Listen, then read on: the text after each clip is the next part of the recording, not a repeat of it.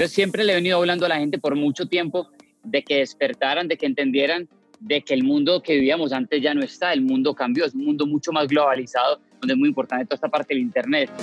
Los que estaban jugando a la seguridad son los que de un momento a otro van a tener problemas en el futuro, porque hay que cambiar las cosas, y lo que pasó con el coronavirus no es nada nuevo, lo que está haciendo es acelerando el ingreso al mundo digital que tarde o temprano iba a llegar.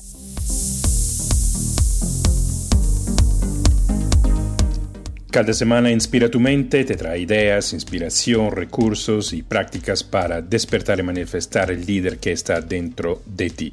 El propósito de este podcast es de expandir tu inteligencia emocional y espiritual para que puedas prosperar en un mundo disruptivo y exponencial.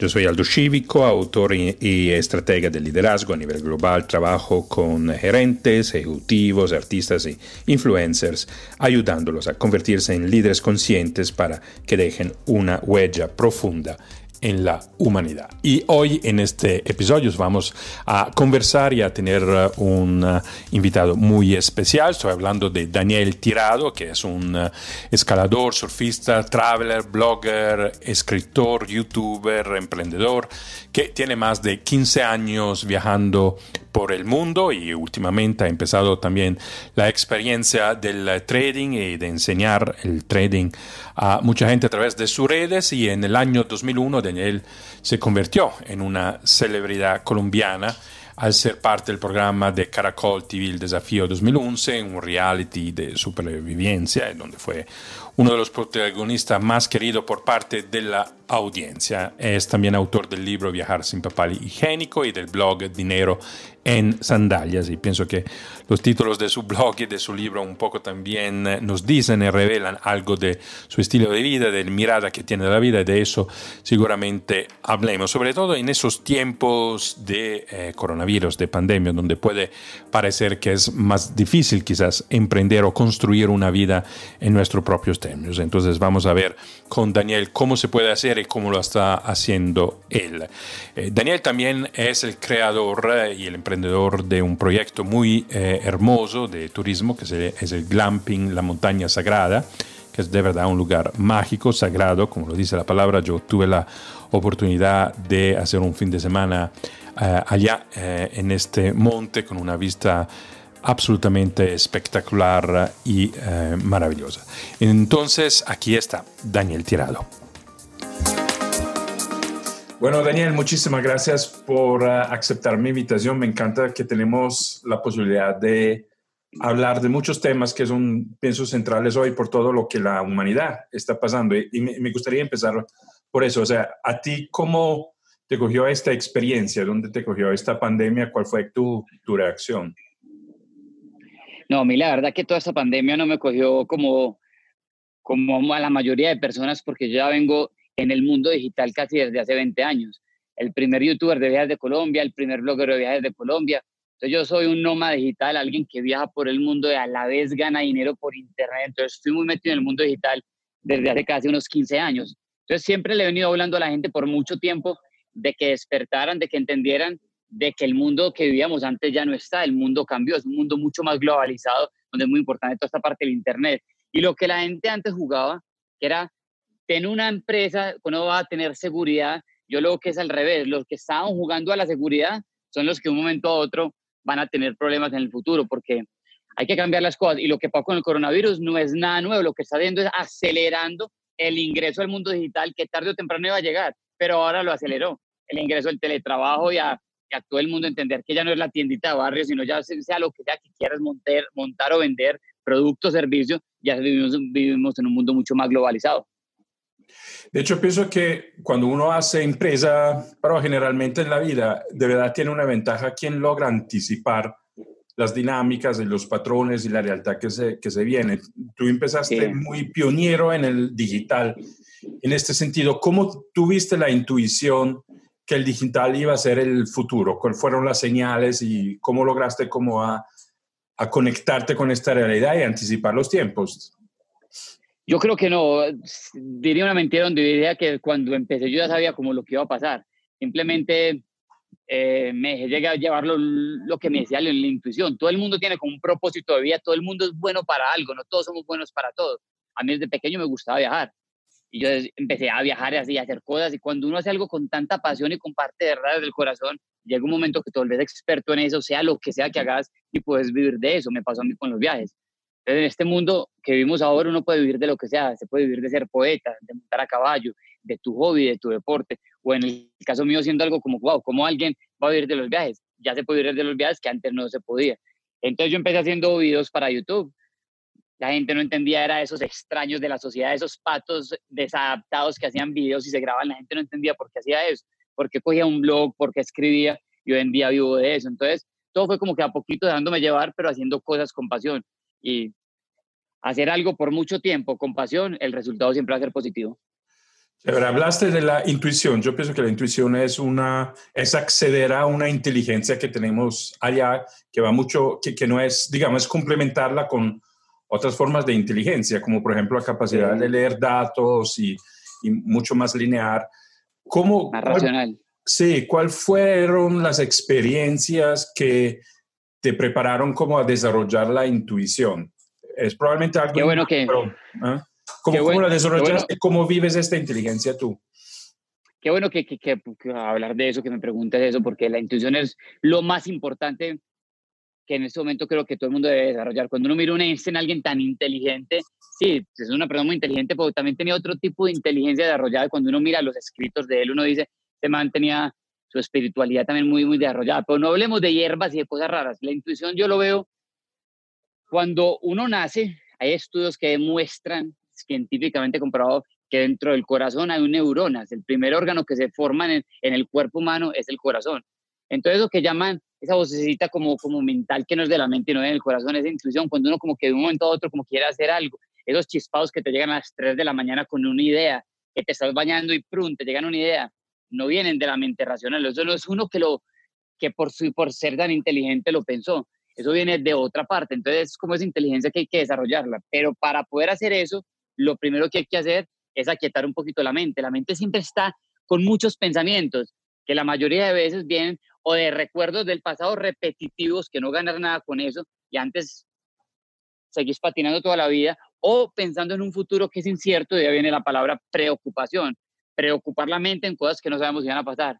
Pero cuando aquietas la mente y llegas a ese estado presente, es cuando le das ya espacio a, a esa intuición que yo digo viene del corazón, que no es uno, que son esos chispazos, esas ideas tan grandiosas, y es lo que hay que tratar de desarrollar. La meditación sirve mucho para eso.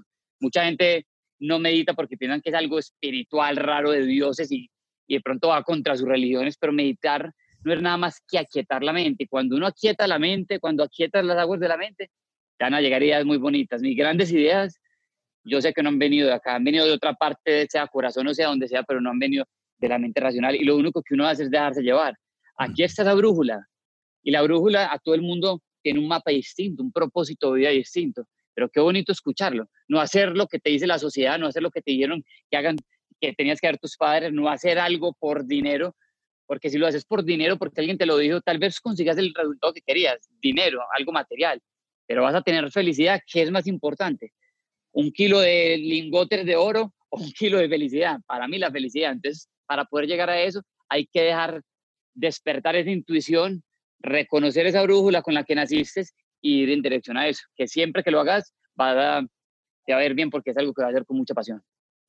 De hecho, nos conocimos eh, brevemente en, en el seminario de Joe Dispenza en, en enero en Bogotá.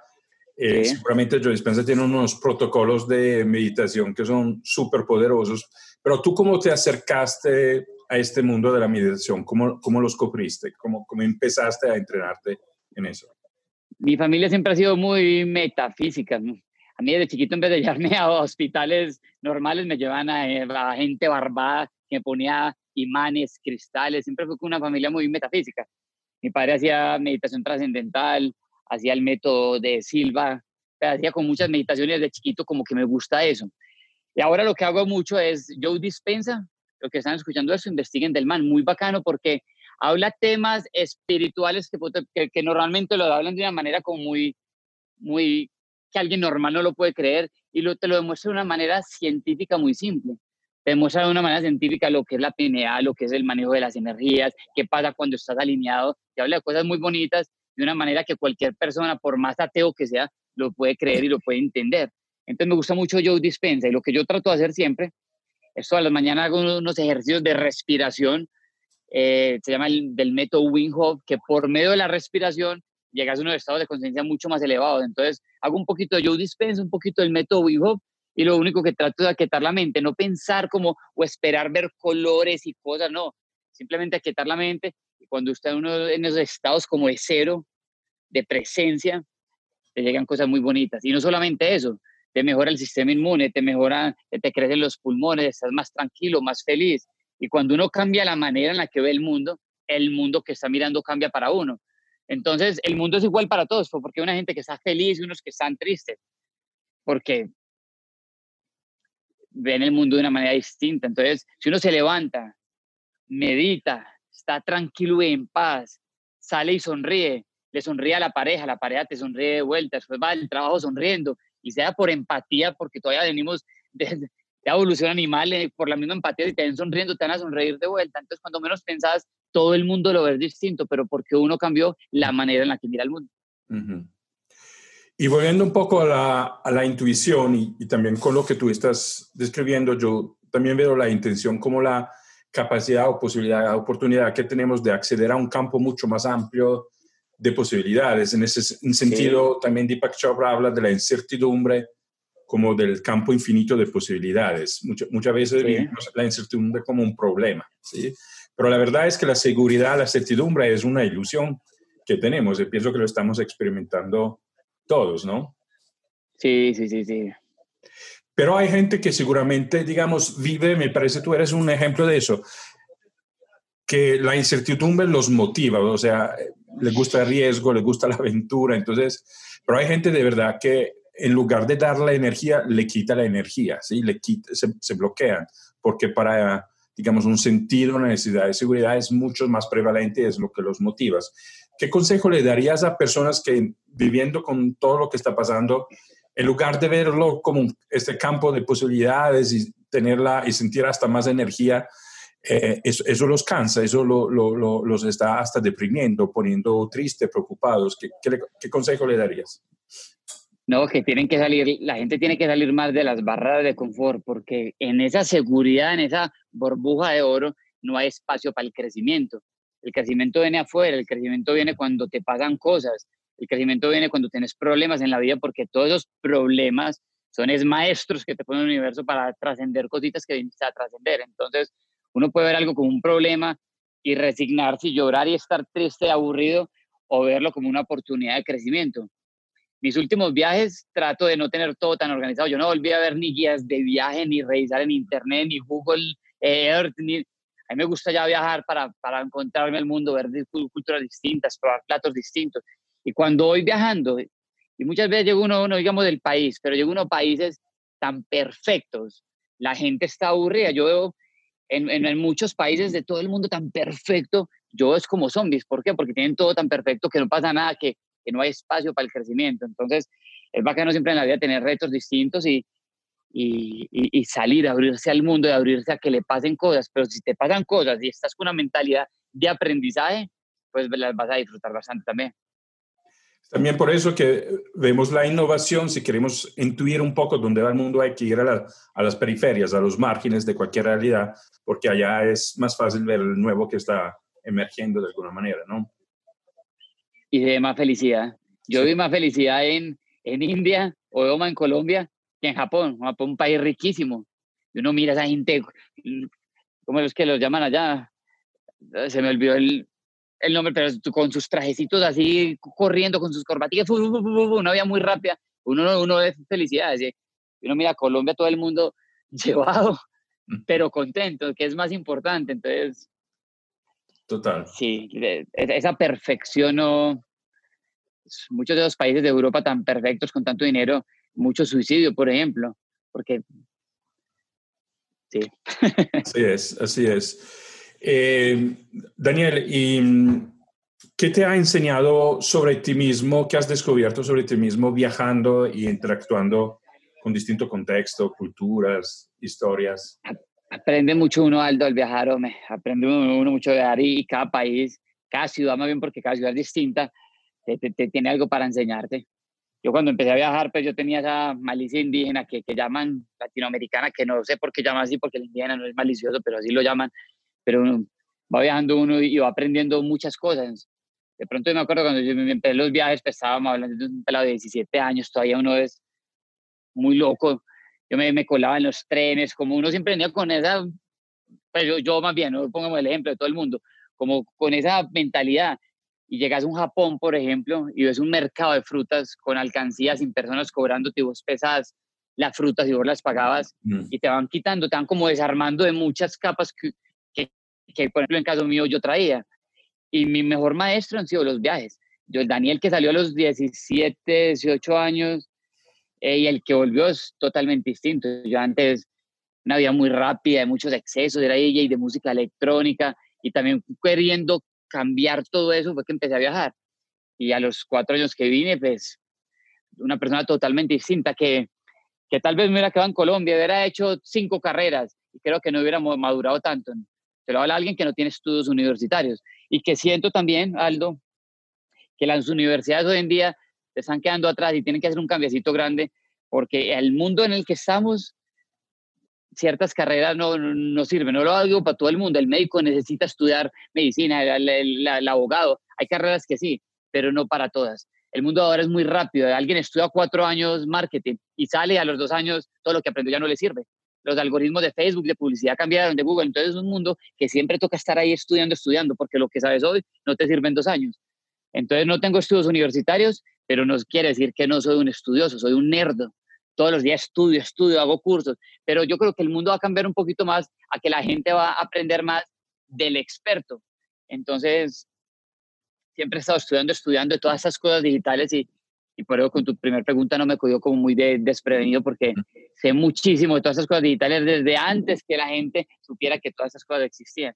Pero viene un mundo muy bonito, un mundo donde va a haber muchos problemas para mucha gente que sigue ahogando a la segura, pero con una cantidad de oportunidades, de las grandes crisis que vienen las grandes oportunidades. Yo mucha gente que embalados, pues el mundo ya se acabó. Y yo lo único que abro los ojos y yo veo tantas oportunidades, Aldo, todo el día.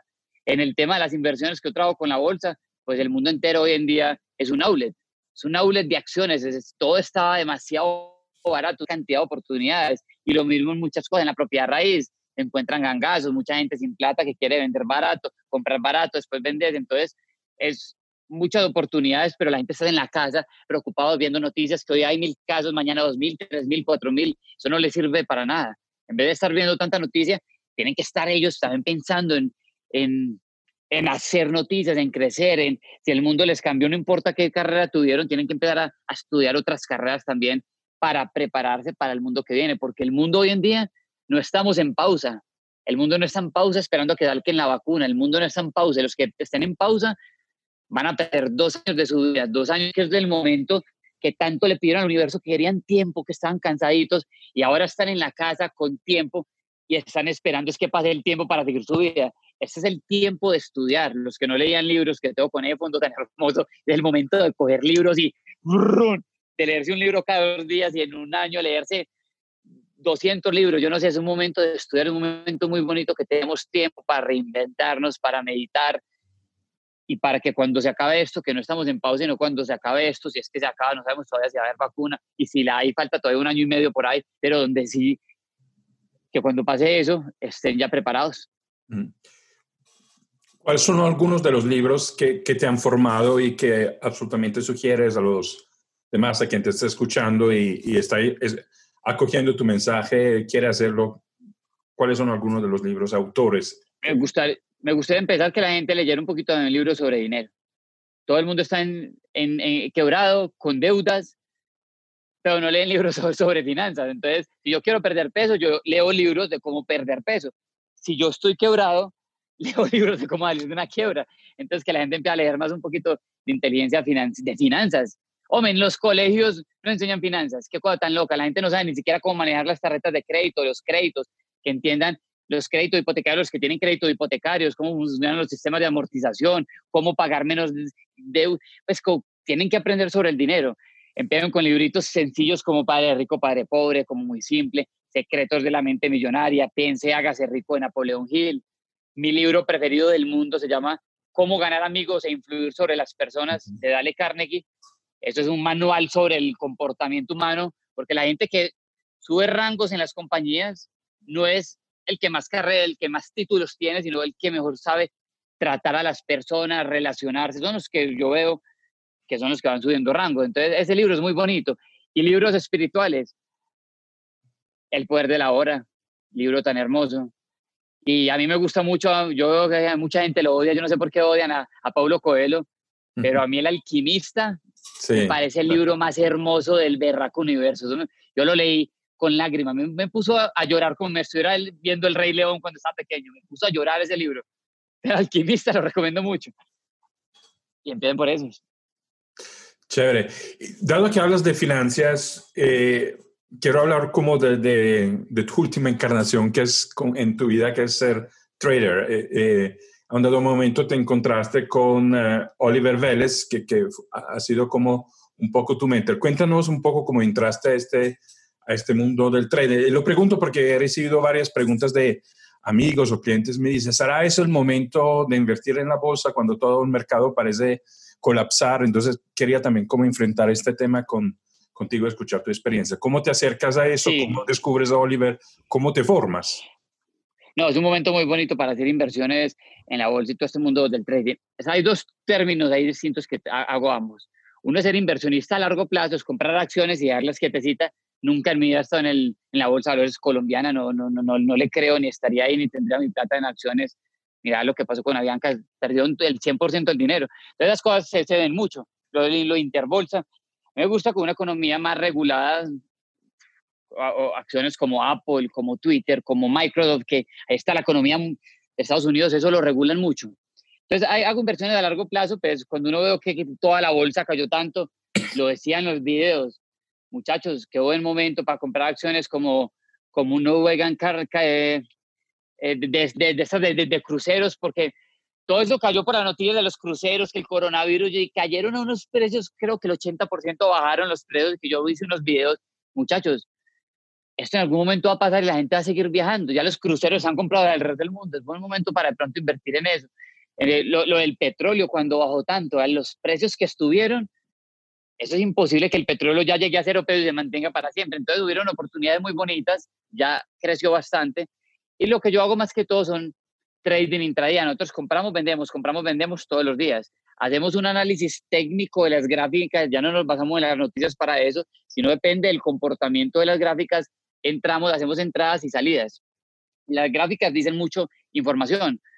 Si normalmente vos ves una gráfica y cada velita, que son las cuitas que uno que, que en verde, rojas, verde, rojas, y cada velita es de un tamañito chiquito, de un momento a otro es una vela grande, significa que algo está pasando ahí. Y las grandes instituciones, ellas tratan de que nadie en el mercado se dé cuenta de las cosas que hacen. Entonces, de un momento a otro es una vela grande, lo que hace revuel- revuelta todo, y vos te metes en esas corrientes, en esos ríos. Entonces, son ciertas estrategias que miramos de la metodología de Oliver, con las cuales uno, con ese análisis técnico, te da demasiada información y hacemos entraditas y salidas con un apalancamiento muy grande, pero cortas.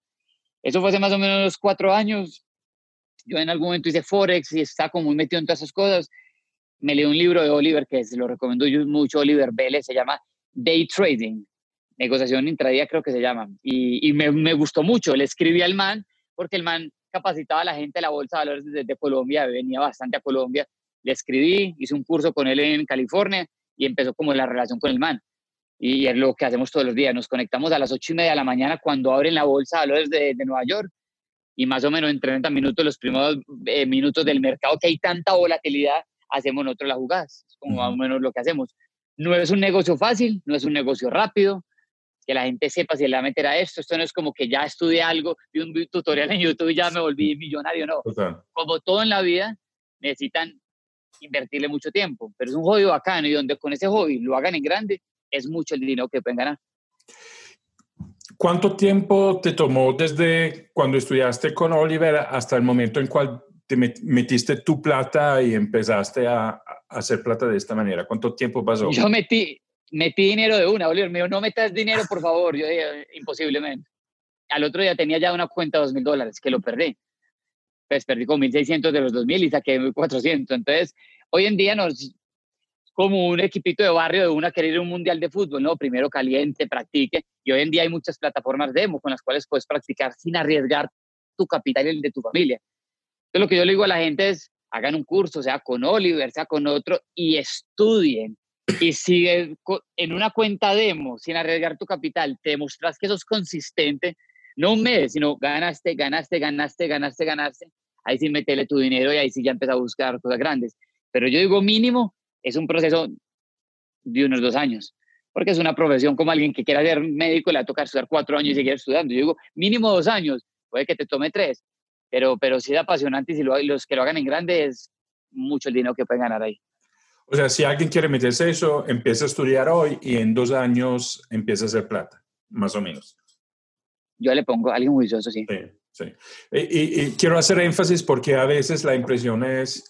Cómo hacer YouTube uh, parece fácil, sí, la gente empieza a decir, oye, ¿por qué no voy a tener millones de, de seguidores? Lo mismo un poco en eso, o sea, cada arte tiene, tiene su práctica, tiene sus horas y no, y no es fácil. La ilusión que sea fácil es, es lo que es una trampa en este sentido, ¿no? Como en todo. Entonces ven a Oliver Vélez que muestra un video, yo todavía no soy experto ni de clases, pero Oliver Vélez hace un video que en diez minutos se ganó cinco mil dólares.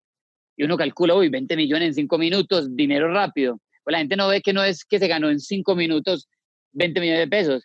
Se los ganó en treinta años que llega, lleva haciendo eso. Entonces, la gente, yo no sé, el latinoamericano, crecimos viendo ciertos personajes que se volvieron ricos de la noche a la mañana y eso nos quedó en el subconsciente. Pero el dinero, ese dinero rápido que la gente busca no existe ni en un camino legal ni en un camino ilegal. Ambos son igual de duros. Sí. Escoja el que quiera, legal o ilegal, igual de duros los dos caminos. Entonces tienen que vivir el proceso. En trading no se diferencia de nada de eso. Y si ven a alguien que les promete que van a volver consistentes en un mes, dos meses, tres meses, pues creo que es, es fácil llegar a la conclusión de que no está como tan bonita la cosa. Eso es de prepararse, eso es de estudiar. Y es un negocio que también es muy intuitivo. Te puede enseñar el mejor del mundo y no significa que va a llegar a resultados. Por eso es que es tan duro el trading, porque esto es, te tenés que volver un experto en ese lenguaje, en esas gráficas, son un lenguaje. Y llega un momento que, que la alcanzas a leer bien, intuir ciertas cosas que van a pasar, ya es cuando alcanzas a, a llegar a resultados.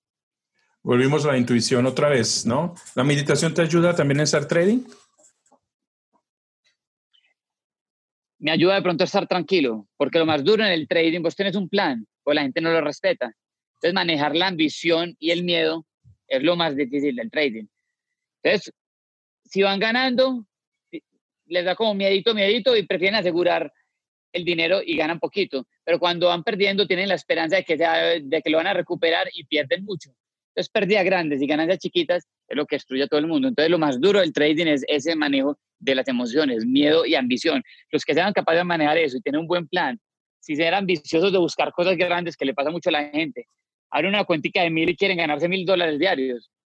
Entonces, si son capaces de, de a poquito, a poquito, a poquito, ahí es cuando ya llegan a resultados. Pero es muy duro, ya que la gente no, no tiene esa mentalidad y por eso es que no tienen éxito. En, no estamos hablando del trading, sino en la mayoría de movimientos. En blogueros de viaje, yo digo que uno de cada cien gana dinero, el resto es un hobby.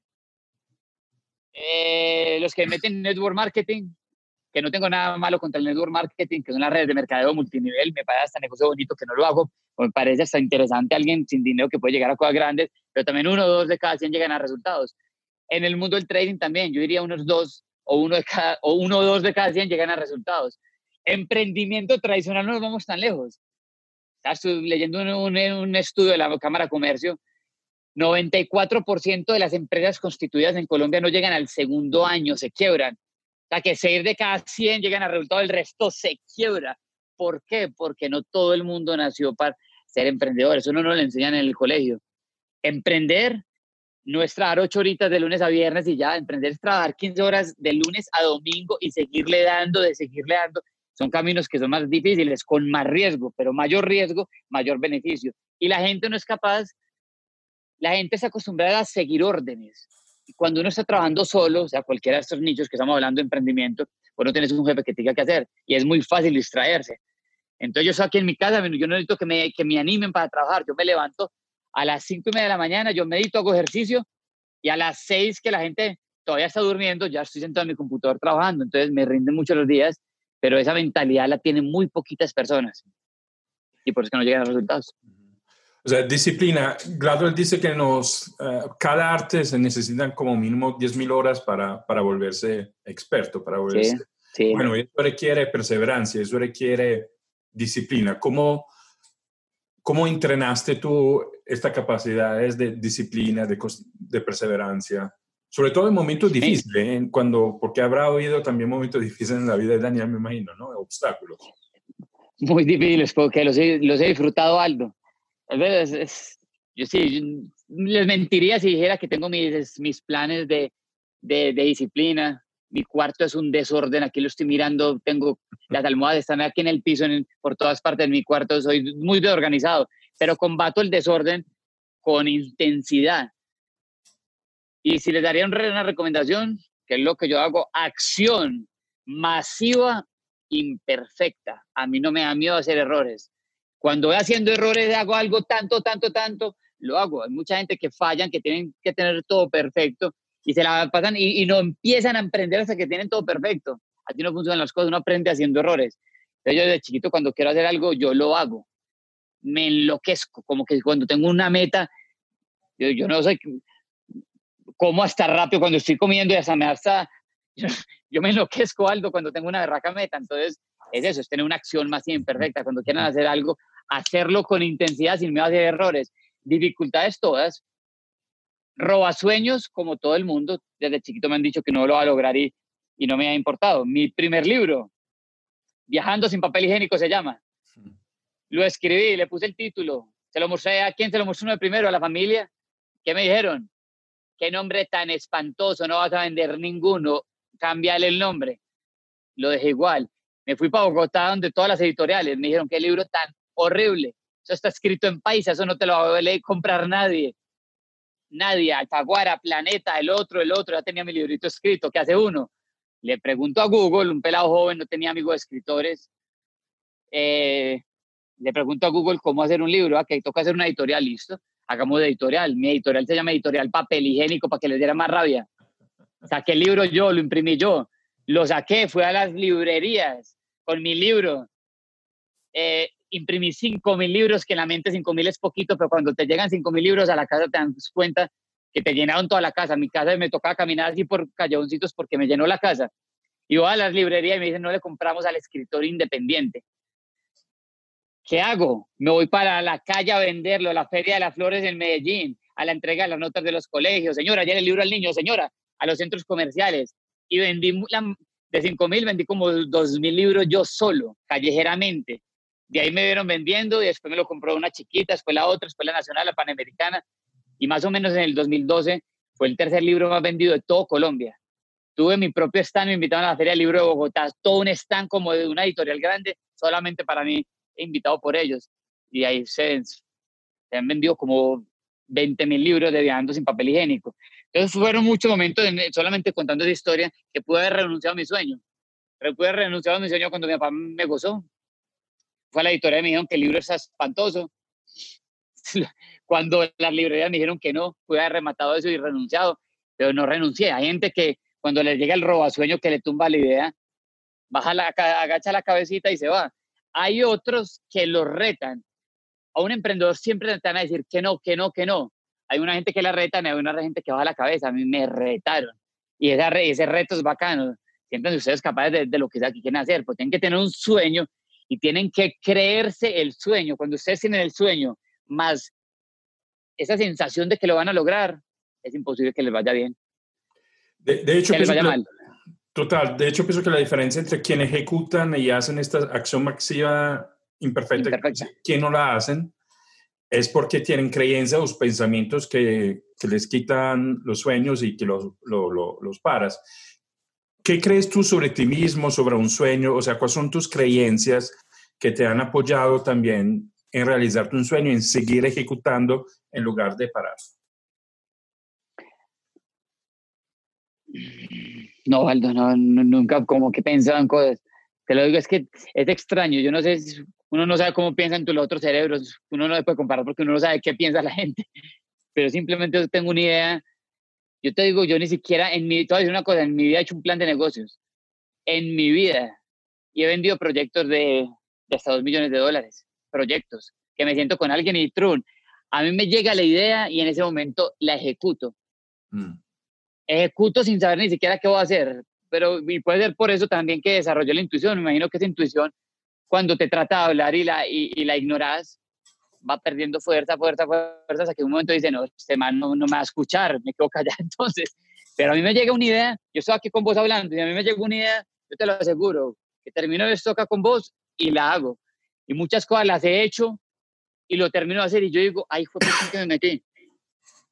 Me pasa mucho. En estos días con el trading, de un momento a otro me ocurrió una idea, eh, le quiero enseñar a alguien. La primera idea que me llegó en la mente es, Eh, me gustaría enseñarle a un niño de diez años para abajo o a alguien que tuviera síndrome de Down a hacer trading y, y tratar de lograr que sea rentable. Tenía un amigo que tenía síndrome de Down y, y pensé en eso. Después dije, no me voy a meter con algo tan, tan, tan de pronto como, como tan así, vamos a intentarlo de pronto con, con un pelado joven que ya tenga un poquito más de, de estudios sobre inversiones, y conseguí un pelado de dieciocho años, que es el que estoy ahora con un reto, que estamos haciendo un reto de todo un año en vivo mostrando las operaciones del man, para ver si soy capaz. Una cosa es uno ser rentable, otra cosa es ser, si sos capaz de transmitir esa información a otra persona. Y prun, me llegó la idea, hice el video públicamente, le dije a todo el mundo que iba a hacer eso, y terminé el video y yo dije, pucha, ¿en qué me metí? Porque el, al man le va a abrir una cuenta con un capital de compra de doscientos mil dólares. Es, si, si, si él pierde dinero, estoy perdiendo dinero yo, yo soy el que lo va a fondear al pelado. Entonces, como que terminé eso, yo, ay, no, ¿qué me metí? Pero me meto ahí en chicharrones que ni los entiendo y yo me fun siempre vas a tener algo positivo, porque o te funciona o te va mal y aprendes. Entonces como que estoy dispuesto a ambos, y lo dije públicamente, si a este pelado le va mal, frescos, mis haters me van a gozar, yo voy a perder dinero y que me da exactamente igual, y si le va bien, pues sería un logro muy bonito para la vida. Entonces es eso, tengo la idea y ¡prum!, la materializo de una. Y otra cosita, ni cuando hablo de doscientos mil dólares no es que le abrí con doscientos mil dólares una cuenta. En el trading te permite apalancarte. Entonces, yo tengo un apalancamiento veinte a uno. Con una cuenta de ese tamaño, te permiten hacer operaciones más grandes, que o ganas más dinero o perdes más. Pero si sí le abrí una cuentica como con diez mil dólares, que, que igual es dinero que está en juego. Total, total. Escuchándote, siento lo que encuentro muchas veces en la persona exitosa. O sea, no hay una brecha entre idea y ejecución. Es casi que es simultáneo. No Eso hay, es importante, hombre. Sí, no hay, no hay hesitación. No, no hay un pensarlo demasiado, que al final es una expresión de dudas personales, ¿no? Y yo creo que el, el éxito, y, y no ser tampoco como yo, tan, tan pum, tan carro loco, pero tampoco ser tan organizado, tan perfeccionista. Yo creo que es como llegar a un punto neutro, pero sí lograr tener la idea y pasar, aunque sea un filtro, que yo no lo hago, y es organizarla tan, tan, o no esperar un mes, un año para hacerla, aunque sea, yo lo hago en el momento, yo lo hago al minuto, aunque sea al día, a los dos días, pero no tener todo perfecto, porque, porque no van a terminar haciendo nada. Si yo quiero perder peso, yo no tengo que, hombre, uno ve mujeres, quieren perder peso, un mes, mirando cuáles son los mejores zapatos, las mejores licras, los mejores instructores, si, si estoy en gimnasio o este. Lo único que necesita de la mujer es mover las nalgas, salir de la casa y hacer ejercicio, va a perder peso. Pero si la pasan ahí, trrr, no hacen nada. Entonces es acción sí. masiva imperfecta, es salir a hacer las cosas y van a aprender mientras las hacen. Y además la perfección es un estándar que no existe, entonces es una, es una mentira que nos contamos, ¿no? En este sentido sí, sí, se sí, vuelve una sí. mentira de verdad que nos, que nos para. ¿Qué ves que está emergiendo en, en el mundo en el cual estamos hoy? ¿Qué, qué te da esperanza? ¿Qué, hacia dónde estamos yendo? ¿Y qué tenemos que soltar para acelerar este futuro que está emergiendo? El futuro que está emergiendo... No, yo lo... lo yo es, va a ser lo mismo. La gente piensa... Hombre, yo ya tengo desesperanza... con que la gente de verdad sí, sí cambia, los veo ahora como tan así, pero cuando ya empieza otra vez el mundo van a seguir como con sus hábitos y sus cosas, la mayoría. Entonces, ¿qué es la única diferencia que, que viene? Algunas personas sí van a tener un cambio, pero lo que viene es un mundo más rápido, un mundo con todo mucho más rápido y con muchas oportunidades y muy enfocado al digital. todo el mundo tiene que estar en el digital y el que no esté digitalmente va a salir del mercado. Y se los digo hoy con toda la seguridad del mundo. Si tenés una tiendita de ropa chiquitica, no, yo no necesito el digital, no estás equivocado. Necesitas tener también tu tienda electrónica, tran, tus redes sociales. Ya no, no, es que las redes sociales son para los jóvenes. No, no, no, no. Que YouTube es para los jóvenes. No, no, equivocados. Todo eso es para todo el mundo. Cada persona, de hecho, es una marca personal. Tienen que trabajar su marca personal también. Y, y todos tus activos digitales sirven. Si tienes un libro, vales más en este mundo que se viene. Si tienes un blog, vales más como profesional. Sin importar si sos médico, arquitecto, lo que sea. Si tienes un canal de YouTube con seguidores, vales más. Entonces, que vayan también trabajándole mucho a su marca personal, sin importar qué es lo que hagan. Que en esta era digital, cada persona va a pasar como si fuera una marca comercial, pero es una marca personal. Uh-huh. Y, y también mientras más en el mundo digital estés, más clientes va a tener por todas partes. Tengo un amigo que es youtuber y, y que es odontólogo. Y hoy en día gana más con YouTube que, que con lo otro. Sí. Semana hace un videito de cómo quitar el sarro y no sé cuántos kilos de sarro le tocaría quitar en su consultorio para ganarse lo que gana con ese video. Entonces, es una locura las oportunidades tan grandes que hay. Los influenciadores y los youtubers están ganando un dinero muy grande que la gente no lo entiende. Todo el mundo le gusta ser parte de algo. Eso viene en nuestra genética. Animal también. Nos gusta ser parte de una manada. Entonces, aquí está el grupo de los cristianos y aquí está el grupo de los budistas. Esta gente está acá, estos están acá. Aquí está el grupo de los harlistas. Y todos los harlistas se visten con la gorrita, con la chaqueta negra. Uno es un harlista con, con una camisa rosada. Sería lo más espantoso del mundo. Desde la comunidad tiene, tiene la, la, las cosas que le gustan. Tal vez el que me sigue a mí me vea hablando así tan en paisa, tan así, tan, tan, tan así, que de pronto el, el ejecutivo serio dice, este, uy, este peladito de dónde salió, me, este, y literario, no sé, no, no le gusta a mi comunidad, pero a otros que sí le gusta. Entonces uno va creando comunidades que le gusta tu forma de hablar y de interactuar. Crear mucho contenido digital, al principio hay que dar con muchas cosas gratis. Si yo soy, un, por ejemplo, de un banco que sé mucho de finanzas, eh, hablo que es un crédito hipotecario, que es un leasing, eso puede ser un video para YouTube. Cómo conseguir un crédito hipotecario barato, cómo conseguir mejores tasas, cómo son las tarjetas de crédito, tan. Son demasiados términos que puedo ir hablando.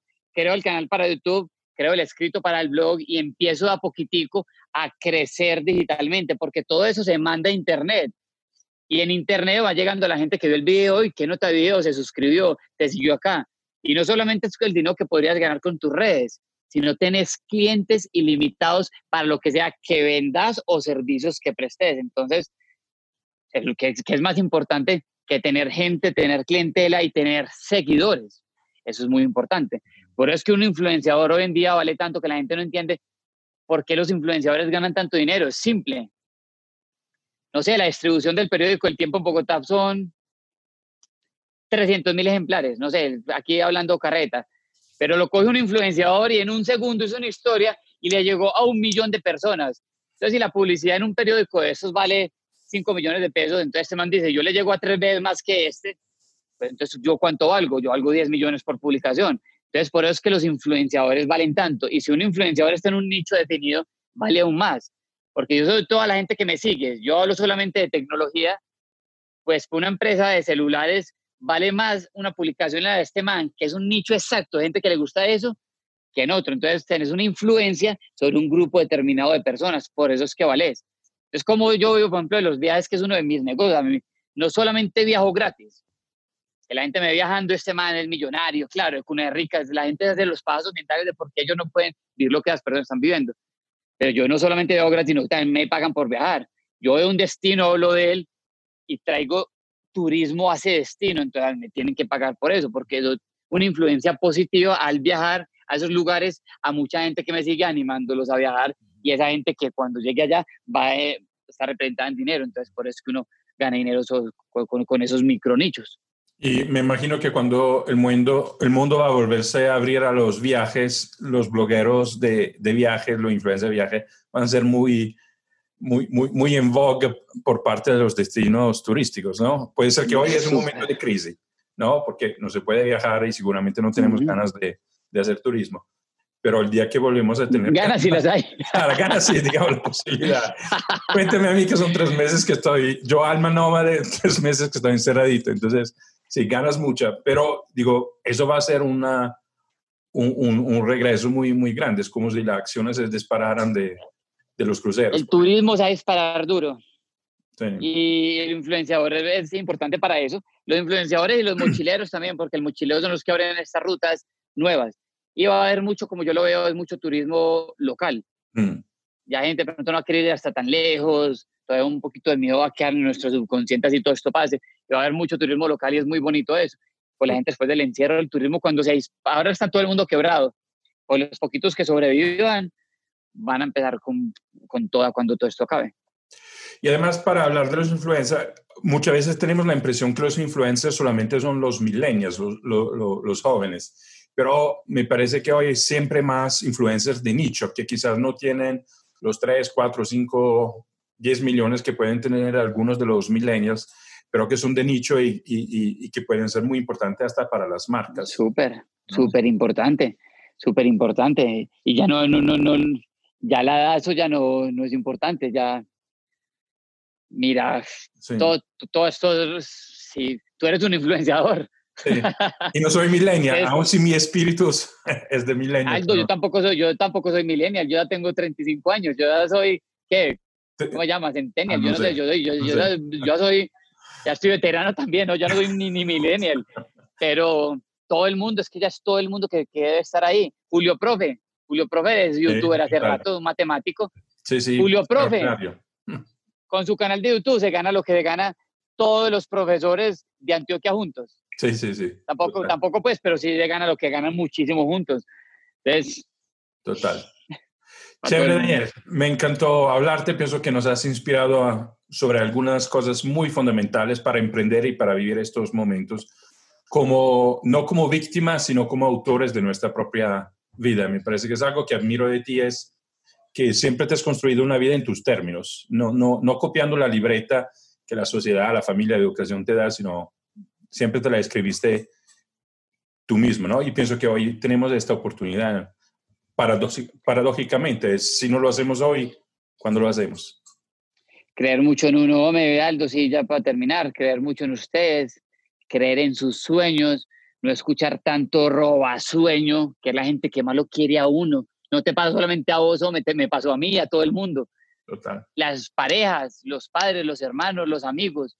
Entonces, no escuchar tanto robación. Y cuando tengan una berraca sueño que les salga de acá desde el corazón, háganlo.